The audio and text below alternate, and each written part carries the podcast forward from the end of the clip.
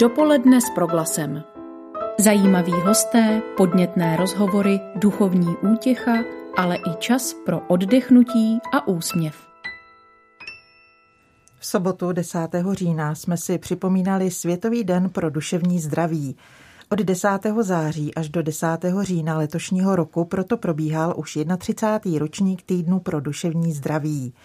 Během své existence se staly největší multižánrovou osvětovou kampaní o duševním zdraví a lidech s tímto onemocněním v České republice.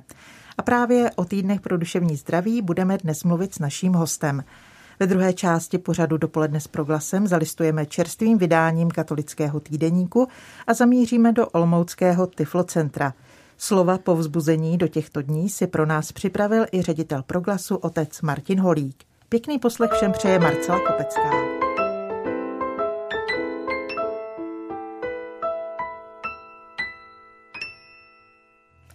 Témata spojená s duševním zdravím a nemocí jsou v naší společnosti stále na okraji veřejného zájmu a jsou často tabuizována nebo zatížena mnoha milnými představami a předsudky. I s nimi bojují týdny pro duševní zdraví.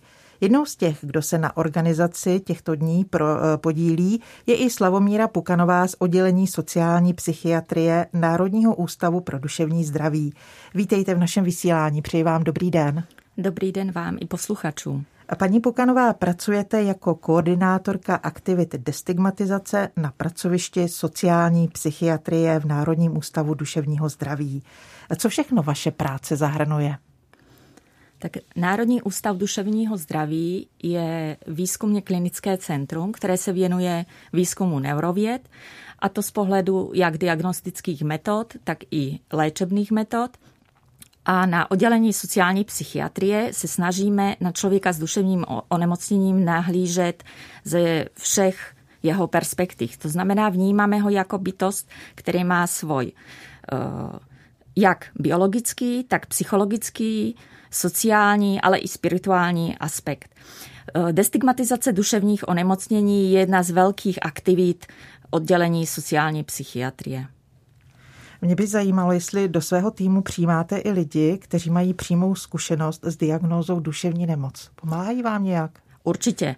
Uh nejenom u nás, nejenom na právě oddělení sociální psychiatrie, ale i všechny poskytovatele sociálně zdravotních služeb zarazují lidi, lidi s duševním onemocněním, které mají nějakou zkušenost s duševním onemocněním, krátkodobou nebo dlouhodobou, do svých týmů. Říkáme jim, že jsou to peer konzultanti, peer pracovníci nebo peer lektoři. A jak jsou úspěšní ve, svý, ve své práci? Jejich role je velmi důležitá právě proto, že do té čistě odborné práce vnášají pohled empatie, pohled pochopení, přesně vědí ti klienti nebo pacienti, čím si procházejí, jaké mají problémy. A to nejenom z toho zdravotního pohledu, ale i ze všech ostatních Eh, aspektů v životě. To znamená, co řeší, jaké problémy s rodinou, jaké řeší problémy ve společnosti, eh, co je trápí a zároveň jim dodávají chuť do života a celkově na té cestě k zotavení. My bychom se v dnešním rozhovoru měli ohlédnout za týdny pro duševní zdraví. Kdo všechno se o to, o to zajímá? Na koho svými aktivitami míříte? Koho jimi oslovujete? Týdny pro duševní zdraví je celorepubliková kampaň, která probíhá, eh, jak jste říkala, eh, už 30 let na podzim v období od 10. září do 10. října a je určená široké veřejnosti. To znamená, že se snažíme eh, akcemi, které organizujeme po celé České republice, zprostředkovat kontakt jednak s, duš, s lidma s duševním onemocněním a tím odborávat strach, mýty, nějaké předsudky. Eh, snažíme se zvyšovat eh, povědomost o duševném zdraví, snažíme se mluvit o prevenci, o syndromu vyhoření a podobných aktivitách. Ty aktivity jsou určené skutečně široké veřejnosti od mladých lidí, jsou tam programy pro školy, až pro seniory, pro rodiny, pro rodinné příslušníky, ale i odbornou veřejnost. Za těch 31 let jste museli už nazbírat celou řadu podporovatelů a lidí, kteří to sledují celkem poctivě. Jaký byl letos zájem o týdny duše, o, pro duševní zdraví? No letos vlastně ta situace, tak jako vo všech těchto aktivitách, byla moc náročná, protože už to spadalo do období, kdy byly nějaké omezení nebo s nějakými omezeními se počítalo uh, proti šíření covidu a těžko se nám ta statistika uh, připravuje, těžko se to hodnotí. Myslíme si, že oproti loňskému roku to bylo Eh, co se týče počtu akcí zhruba na polovině. V loni jsme celkem uspořádali 220 akcí po celé České republice, zapojilo se 44 eh, organizátorů a 56 měst. Letos tu skutečně na poslední chvíli se akce měnily, nebo se měnil jejich, jejich forma, někdy i obsah a snažili jsme se přizpůsobit těm potřebám, které vlastně lidé a komunita měla. Kdo je vlastně organizuje u nás? Organizátorem může být kdokoliv. Převážně mm. jsou to neziskové organizace, které působí v komunitě, poskytují sociálně zdravotní služby lidem s duševním onemocněním ale může to být i různé kulturní eh, instituce, zdravotní instituce, jako psychiatrické nemocnice nebo psychoterapeutické kliniky. Někdy jsou to i školy, zapojili se vysoké školy, takže kdokoliv a nesmíme opomenout ani neformální združení nebo spolky samotných lidí s duševním onemocněním nebo jejich rodinných příslušníků. Jak jsme zmiňovali, tak týdny pro duševní zdraví mají u nás už jistou tradici. Jaké byly jejich začátky v dobách, kdy lidé s diagnózou duševní nemoci žili na okraji zájmu společnosti? Jaké to bylo před těmi 31 lety? Uh, ty začátky byly velmi velmi nadšené, ale zároveň e, to bylo velmi náročné, protože o tématu duševního zdraví se vůbec nemluvilo. E, v roce, kdy vznikla první komunitní služba sociální pro lidi s duševním onemocněním Fokus, tak eh, zdí psychiatrických nemocen byly veřejnosti úplně uzavřeny a vlastně ten kontakt byl nulový s veřejností. Takže eh, tam byla velká snaha ty zdi otevřít, brány nemocnic eh, otevřít, aby jednak veřejnost se mohla podívat dovnitř, ale jednak i pacienti, aby se mohli účastnit veřejného života, aby mohli pomáhat vlastně o svých zkušenostech mluvit, aby se dostali ven. Tak takhle vznikl první týden duševního zdraví v roce 90 eh, ve spolupráci Fokusu, tehdejšího združení Fokus a psychiatrické nemocnice v Bohnicích.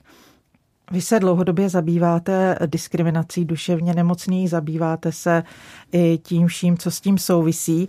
Jaké jsou trendy ve vašem oboru do budoucna? Kam směřuje váš obor? Když mluvíme o diskriminaci, tak to je vlastně až ten finální v tom procesu který eh, se týká lidí s duševním onemocněním, procesu stigmatizace je až na konci. Tak abychom to vysvětlili, tak vlastně ta eh, destigmatizace je opakom toho procesu. Abychom to pochopili, tak musíme si vysvětlit, co je to vlastně stigmatizace. Stigmatizace je označení člověka na základě jeho odlišnosti od normy, přičem to označení nese nějakou negativní konotaci, nějaký předsudek, například úplně konkrétně člověk s duševním onemocněním je agresivní.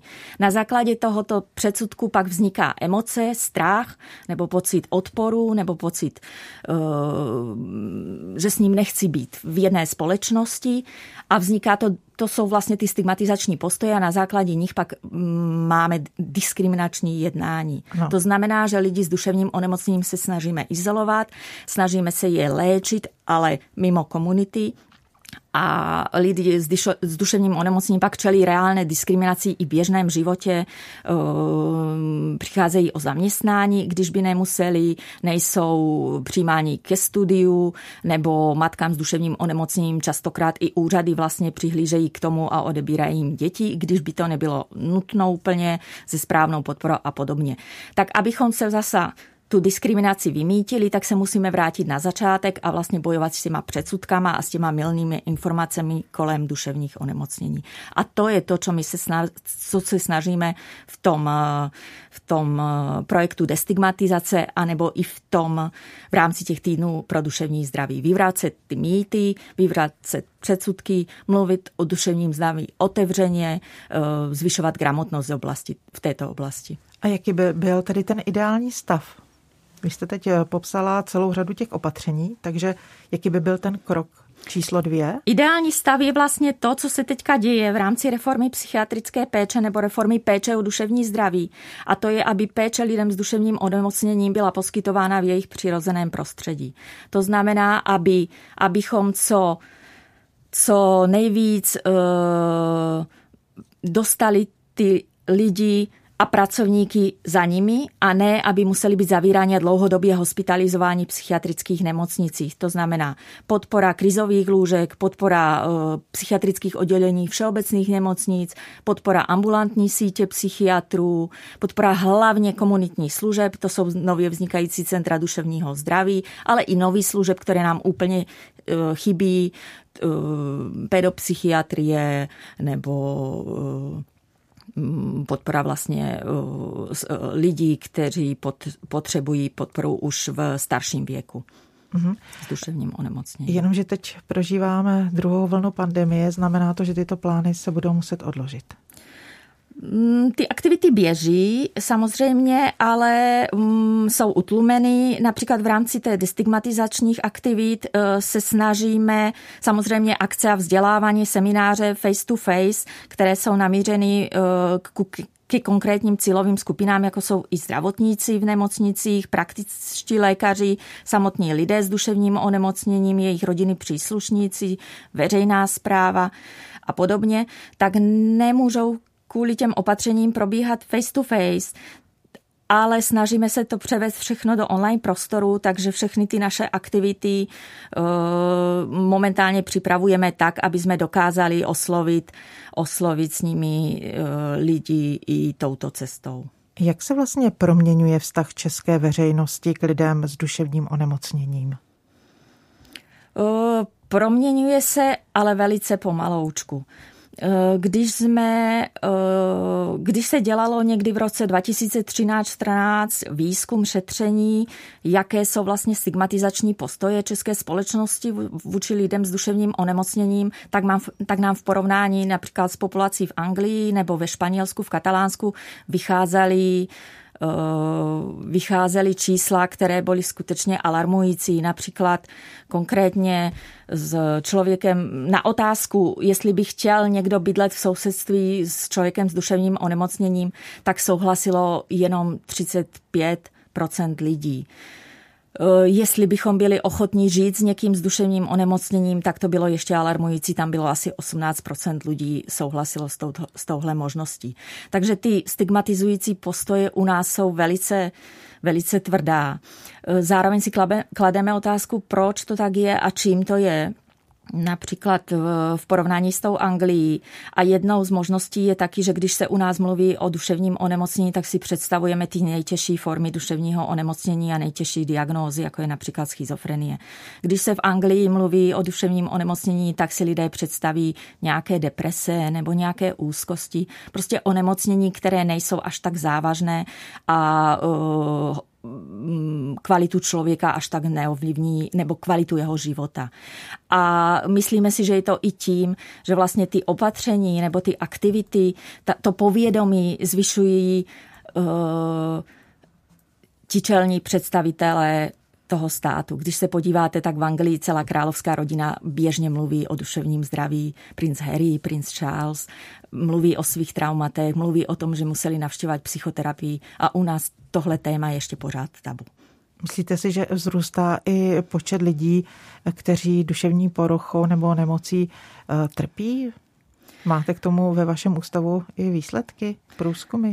Teďka uh, myslíme si, že uh, anebo víme v podstatě, že uh, ty duševní onemocnění narostly v závislosti uh, na opatřeních a v závislosti na tom, jak se teďka šíří epidemie covidu. Dělal se výzkum v, v květnu hned potom, jak bylo vlastně přijat nouzový stav a zjistilo se, že například u depresí uh, to oproti roku 2000 17 vzrostlo třikrát, u sebevražebných eh, myšlenek a rizika sebevražd to bylo taky třikrát u úzkostí, dvakrát. E, rapidně vzrástlo i frekvence nárazového pití alkoholu. Takže Domácí určitě, násilí asi zřejmě taky. Domácí násilí úplně nesledujeme v Národním ústavu duševního zdraví, ale samozřejmě jsou organizace, které se tomu věnují a tam je, byl taky e, jednoznačný rapidný náraz toho, jak vlastně e, se lidé doma chovají a jak se projevují. Jsou to tedy přímé důsledky eh, té jarní vlny pandemie, ta čísla, o kterých jste teď mluvila? Ty důsledky si těžko analyzují, protože ono to můžou být důsledky vlastně i té samotné jakoby nemoci, ta korelace tam může být, že v podstatě někdo, kdo se nakazí covidem, tak zároveň eh, samozřejmě to má vliv i na, na mozek a na duševní zdraví celkově ale jsou tam i důsledky spojená s obavama nejenom o svůj zdravotní stav, ale vlastně i i nějaké ekonomické dopady, finančné dopady do rodin a podobně. Tam, tam se zjistila souvislost tím, že čím, eh, čím víc člověk měl jakoby symptomů eh, směrem k nějakému duševnímu onemocnění, tím víc se i projevovala, projevovala obava v těchto dvou oblastech o své zdraví anebo nějaké ekonomické důsledky. A budeme umět pomoci i nadále těmto lidem, když tedy vzrůstá číslo lidí, kteří mají potíže, nebudou se o nich bát mluvit, dojde i na to, že každý z nich se bude moci na někoho obrátit, kdo mu pomůže? Budete to stíhat a zvládat? Ehm, myslíme si, že e, zde instituce zareagovaly po té první vlně v celku dobře. Například byly přijaty opatření.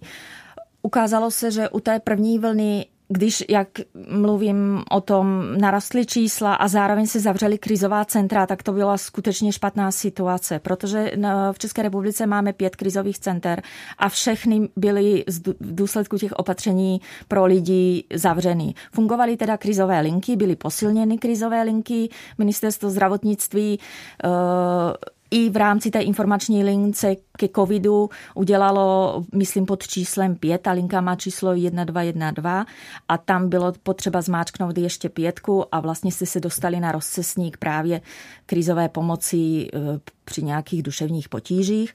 A tohle všechno se vzalo jako dobrá praxe i i do budoucnosti. Ty krizová centra mají být posilněná, přijeli se opatření, že určitě nemůžou být zavřená při nějaké další vlně a naopak v každém kraji by mělo vzniknout jedno krizová centrum pro lidi s duševním onemocněním a ve všeobecných nemocnicích. Uzavírá v tuto chvíli host dopoledního vysílání Proglasu. Povídáme si se Slavomírou Pukanovou, koordinátorkou aktivit destigmatizace na pracovišti sociální psychiatrie v Národním ústavu duševního zdraví. Dopoledne s Proglasem. Naladili jste dopoledne s proglasem. Dnes se ohlížíme za 31. ročníkem týdnů pro duševní zdraví se Slavomírou Pukanovou z oddělení sociální psychiatrie Národního ústavu duševního zdraví a také koordinátorkou aktivit destigmatizace. Paní Pukanová, kolik akcí se v rámci týdnu pro duševní zdraví letos konalo a která z nich byla třeba uh, svým dosahem výjimečná? Uh, tak vzhledem k tomu, že eh, do, ty akce ještě pokračovaly do posledních dní před desátým, uh, před desátým říjnem, tak nemáme ještě konečná čísla. Oproti Lonsku si myslíme, že budeme někde na polovině vzhledem k těm opatřením některé akce, jak jsem říkala, se museli rozšit i proto, že byly hodně kontaktní. Například takové obětí pro duševní zdraví skutečně nebylo možné v těchto podmínkách realizovat. Ale eh, když jsem loni říkala, že bylo nějakých 220 akcí, tak skutečně letos jsme byli někde na polovině. Fakt je, že některé ty akce se taky pro, přesunuli do online prostoru, to znamená, že, že organizace se snažily nějaké výstavy nebo nějaké kvízy o duševním zdraví eh, umístit na sociální sítě a oslovit své, své publikum i tam. Váš program je velice pestrý, běží napříč celou Českou republikou. Čím to podle vás je, že dokážete zaujmout? Eh, je to jednoznačně ta tradice týdnu pro duševních zdraví. Od, od, od svých prvních let eh, jsme se snažili teda hlavně ty neziskové organizace, které týdny pro duševní zdraví pořádali, aby ten program byl pestrý, aby si tam každý našel něco, aby se ne, ne, nestávali úplně mantinely tomu, jak ta destigmatizace má probíhat.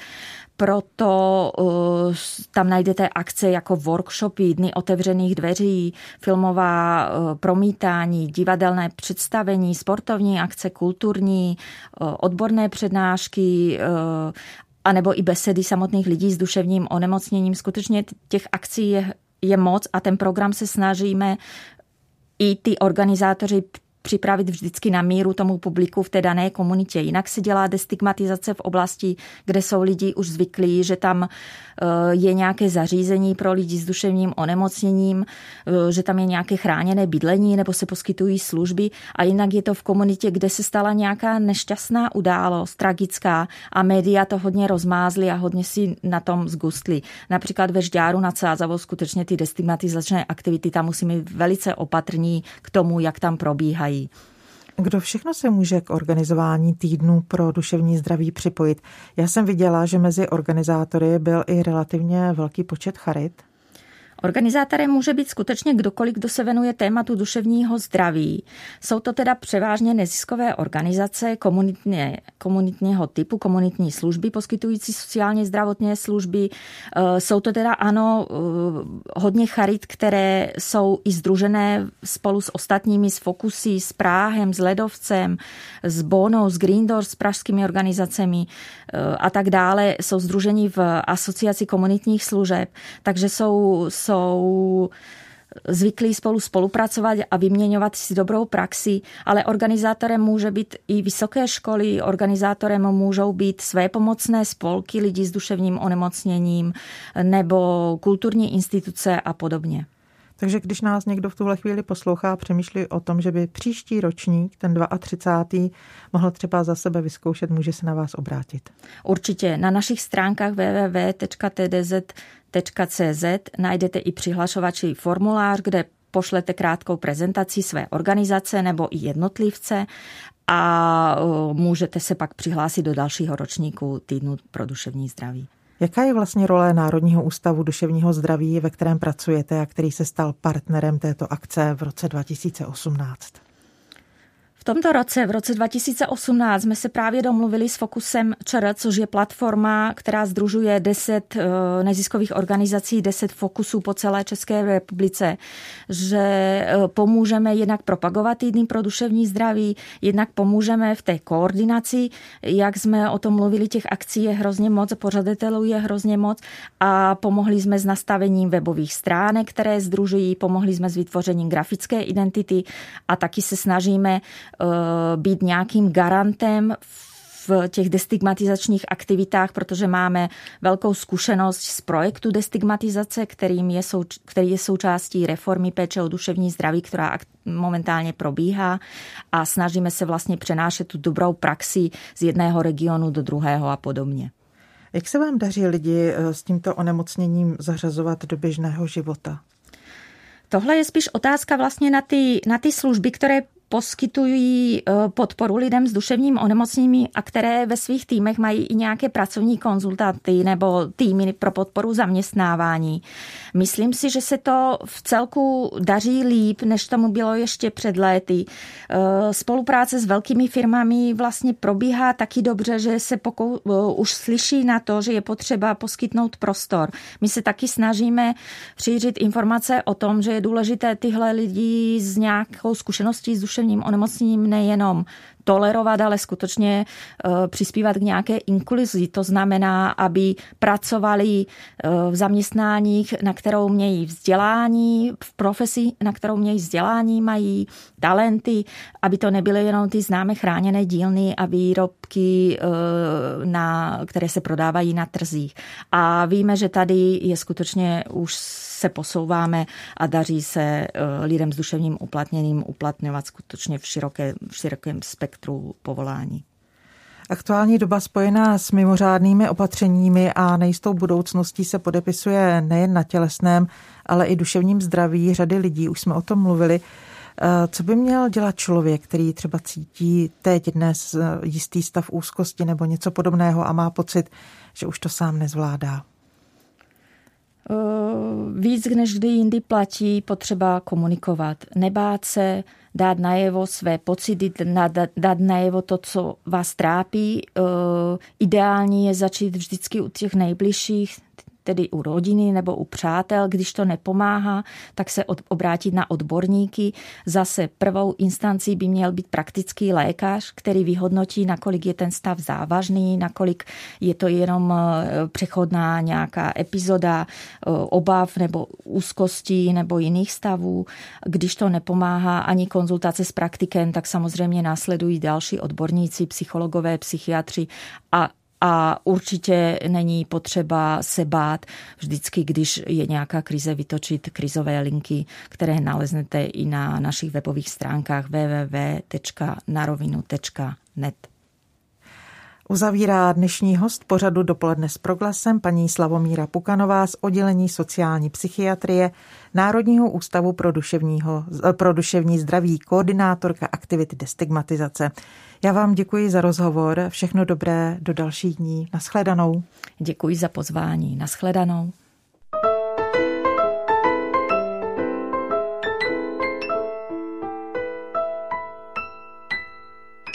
Posloucháte dopoledne s proglasem, přinášíme další témata a mluvíme s ostatními hosty našeho vysílání.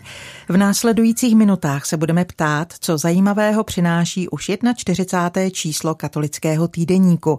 Na telefonu je šéf-redaktorka Kateřina Koubová. Přeji dobré dopoledne, slyšíme se? D- Dobré dopoledne. Hned se budu ptát, co najdou čtenáři na titulní stránce nejnovějšího katolického týdeníku? Tak nejnovější katolický týdeník s číslem 42, drobně bych vás poopravila, Pardon. se samozřejmě věnuje pandemickým opatřením v kostelích, ale tím, že jsme ho psali včera, tak jsme ještě nestihli eh, zakomponovat do vydání tu, to setkávání v šesti lidech, takže my tam máme zatím čísla 10 a 20. Ale uh, přinášíme vlastně výzvy biskupů a to, že se bohoslužby opět přenáší online a to, že vlastně můžeme i doma mít domácí bohoslužbu. Takže nevidíme to úplně černě, snažíme se přistupovat konstruktivně k této situaci. No ale dále se věnujeme misijní neděli a to může vlastně, teď nebudou bohoslužby, při kterých by se mohla konat sbírka na misijní neděli, eh, přesto jsme se vypravili za českými misionáři do světa, aby ukázali, eh, jak se jim v této době pracuje a žije. Kdybyste jako... Eh, jako a, téma, Pardon. Jako téma přinášíme armádní duchovní službu a to si myslím, že je hodně dobré počtení, protože tam máme i příběh vojáka, který byl zraněný v Afghánistánu a poté, co strávil nějaký čas eh, velice zraněn i v komatu a na rehabilitacích, tak se nechal pokřtít. Co konkrétně najdeme no v tematické příloze katolického týdenníku? O ní bychom taky mohli Tematická mluvit. Tematická příloha se také věnuje mm, kvůli Světovému dní misí papežským misijním dílům. Takže vlastně to je možnost, jak přispět na misie, i když v tuhle chvíli nebudou sbírky v kostelích, ale misie nadále pokračují. No a ještě bych ráda upoutala rozhovor, který máme s bratrem Žánem Danielem z Teze. Je to slova, který nám popisuje, jak v tuhle chvíli komunita funguje a také přibližujeme historii sporu o, národní Karab- o náhorní Karabach. Tolik tedy aktuální vydání katolického týdeníku číslo 42 očima jeho šéf-redaktorky Kateřiny Koubové. Děkuji za to a přeji pěkný den. Vám taky děkuji a přeji pěkné počtení. Dopoledne s proglasem. Každý den se teď v rámci dopoledne s proglasem budeme setkávat s muži i ženami, kteří se nějakým způsobem věnují duchovní službě. V krátkých rozhovorech nám budou přinášet slova povzbuzení, zamyšlení nad současnou situací, ale také svědectví o tom, jak tyto dny prožívají oni sami. My už v tuto chvíli vítáme v brněnském studiu ředitele Radia Proglas Patra Martina Holíka. Pěkné dopoledne, Martine, z pěkné Prahy dopoledne, do Marcelo, pěkné dopoledne, posluchači. Eh, v čem ty jako kněz, jako duchovní, připomeňme, že si kromě vedení Radia Proglas také kaplanem v brněnské farnosti u svatého Augustina, vidíš největší duchovní úskalí těchto dní? Tak nevím, jestli největší, ale v několika rovinách to vidím takto. Eh, co nám brání, je jistá setrvačnost. Eh, máme své návyky tamhle chodím do kostela, tamhle chodím ke zpovědi a tak. Čili jakási setrvačnost, která brání nakopnout druhý level v podobě domácí modlitby, většího zájmu o okolí. Jo, a také vnímám že jsou mimořádné nároky na rodiny s kantory a zdravotníky, s žáky a studenty, se seniory v domácnosti nebo naopak v domovech pokojného stáří. A to eh, paradoxně eh, brání tomu, abych ten svůj provoz eh, velmi pružně uspořádal, protože vím, že se musím věnovat i jiným věcem. No, zachovat rovnováhu v těchto dnech je mnohem těžší, a to je zase podle mě trochu paradox, než když jsme byli v jednom zápřahu. No, až když se potom někdo zastaví, že má třeba traumatické prožitky zápasu o život svého blízkého s tou nemocí a to se potom teprve hluboce promítne a přiznajme si, nejsme na tom o tolik líp jako lidé nevěřící. Takové to chápání se naděje a, a vlévání optimismu, ať bychom mohli a měli a výbavu k tomu máme. No a potom, jo, to je tak asi všechno. Jsou mezi námi lidé, kteří mají tendenci interpretovat současnou situaci, eh, co by jakési varování, pomstu, boží hněv nebo trest. Je to adekvátní? Jak je, eh, jak je posuzovat tyto názory? No, tyto názory, to bylo ku podivu doménou té první vlny koronaviru. Jo, teď to nepozorují. Teď je to spíš jakési hudrání na všechny a na všechno a stížnosti na to, že církev někdo upozadňuje víc než jiné skupiny obyvatel. Já si říkám, i kdyby to bylo pravda, tak co jako, že? Co je císařovo císaři. Takže budou vždycky lidé, mezi nimi i křesťané, kteří budou poštěkávat na celý svět ohledně svého práva, v našem případě právo na Eucharistii a, a tak dále. Jo, ale to, co, v čem pořád kulháme a mohli bychom být lepší, třeba přimluvit se skutečně ve velké síle za přijetí několika křesťanů z těch uprchlíckých táborů, kteří už roky nebyli na mši svaté, roky nebyli u spovědi. Jo? To jdu do vlastní řád. Je to eh, vlastně až humorné, eh, ale pokud věříme v boží lásku a v boží milosedenství, pak statisticky vzato se na nebeském trávníku, protože všichni se chceme mhm. dostat do nebe, potkáme převážně s lidmi, kteří nikdy v životě nebyli na mši, a tedy ani u svatého přijímání, protože se hold narodili do jiného náboženského systému nebo do příliš odlehlého místa světa, kam jsme se svým entuziasmem ještě nepřišli a do jejich jazyka písmo svaté nepřeložili. Tak jednoduché to je. A co je podle tebe v nás jako křesťanech změněno od jarní vlny pandemie? Posunuli jsme se někam, máme lepší předpoklady to teď na podzim zvládnout a tím nemyslím jen technickou stránku věci. Pater Ladě Herian říká, že jsme lidé velmi setrvační a to je jak dobře, tak špatně. Jo, je, je jen málo věcí, které člověka hodně změní, třeba nějaký traumatický prožitek. Čili myslím si v tomto smyslu, že není žádná velká změna. Eh, to, co se projevuje jako vynikající, je, že jsme technologičtí lidé, že naraz dokážeme streamovat, eh, navzájem se informovat. I tady vlastně tyhle ty hovory na dálku jsou výplodem technologické kvality a schopností užívat. A tak trošku v protikladu s tím, co jsem ti teďka eh, říkal, se domnívám, že máme velikou vytrvalost a opravdu pěkný ranec dobré vůle, jo? že jsme obklopeni dobrými lidmi, takže se vzájem podporujeme, navzájem, teď zmíním věřící úředníky a zdravotníky a prodavačky a mámy a táty. A tady v této opoře komunitní opoře. Umíme vycházet ze svých frustrací a strachů a umíme říct dobré slovo ve správnou chvíli. Jo, ty předpoklady tedy jsou a šance jsou taky. Eh, jak říká jeden z dobrých Twitterů Petr Kukal, nezapomeňme, že my křesťané máme šířit naději, ne virus. Jak prožíváš tyto dny ty sám?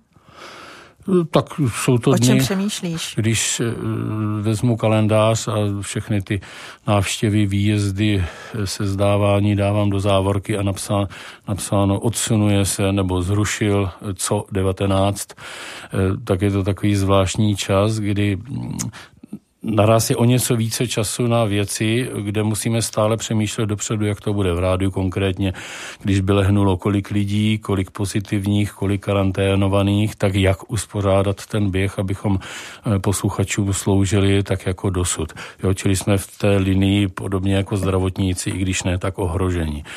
A jinak eh, sám mám konečně čas dočíst tu knížku a prolist, dolistovat tamhle ten časopis a taky víc času na modlitbu. A to je krásné.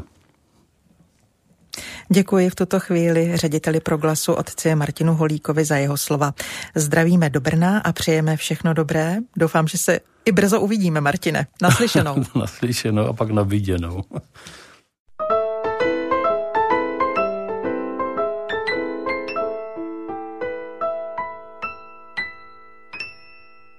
Celostátní sbírka Bílá pastelka na podporu nevidomých a slabozrakých probíhá právě v těchto dnech.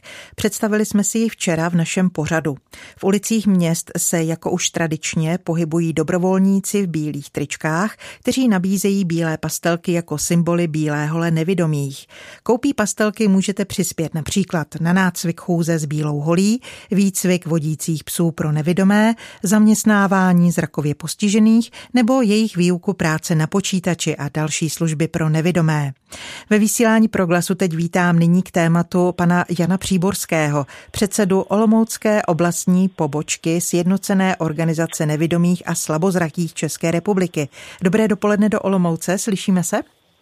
Dobrý den, zdravím vás a zdravím všechny posluchače. Pane Příborský, jaké konkrétní služby poskytuje vaše organizace v Olomouci a okolí lidem se zrakovým handicapem? Tak eh, rozdělím to na dvě části. Eh, první je odborné sociální poradenství, kdy se na nás může obrátit člověk, který má problémy se zrakem a potřebuje nějakou podporu, eh, vyřídit si žádost o příspěvek na pomůcku a další rady, takže to je jedna taková důležitá činnost, hodně navštěvovaná našimi klienty, zájemci.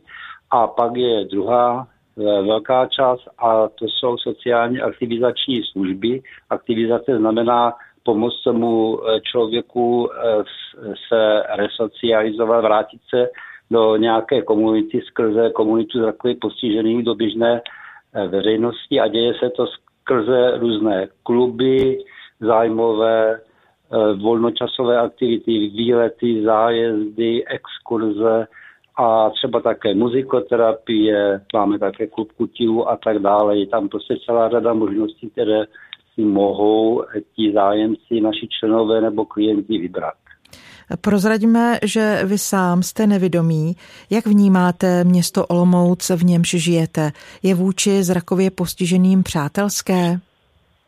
Musím Olomouc velmi pochválit, protože eh, co já eh, bydlím v Olomouci, tedy hlavně po revoluci, tak se tady eh, opravdu událo spoustu věcí směrem vytváření vodného prostředí pro pohyb zrakově postižených, ať eh, jsou to ozvučené křižovatky, eh, ozvučené inteligentní zastávky, tramvaje, nádraží a tak dále, takže tady je toho opravdu hodně.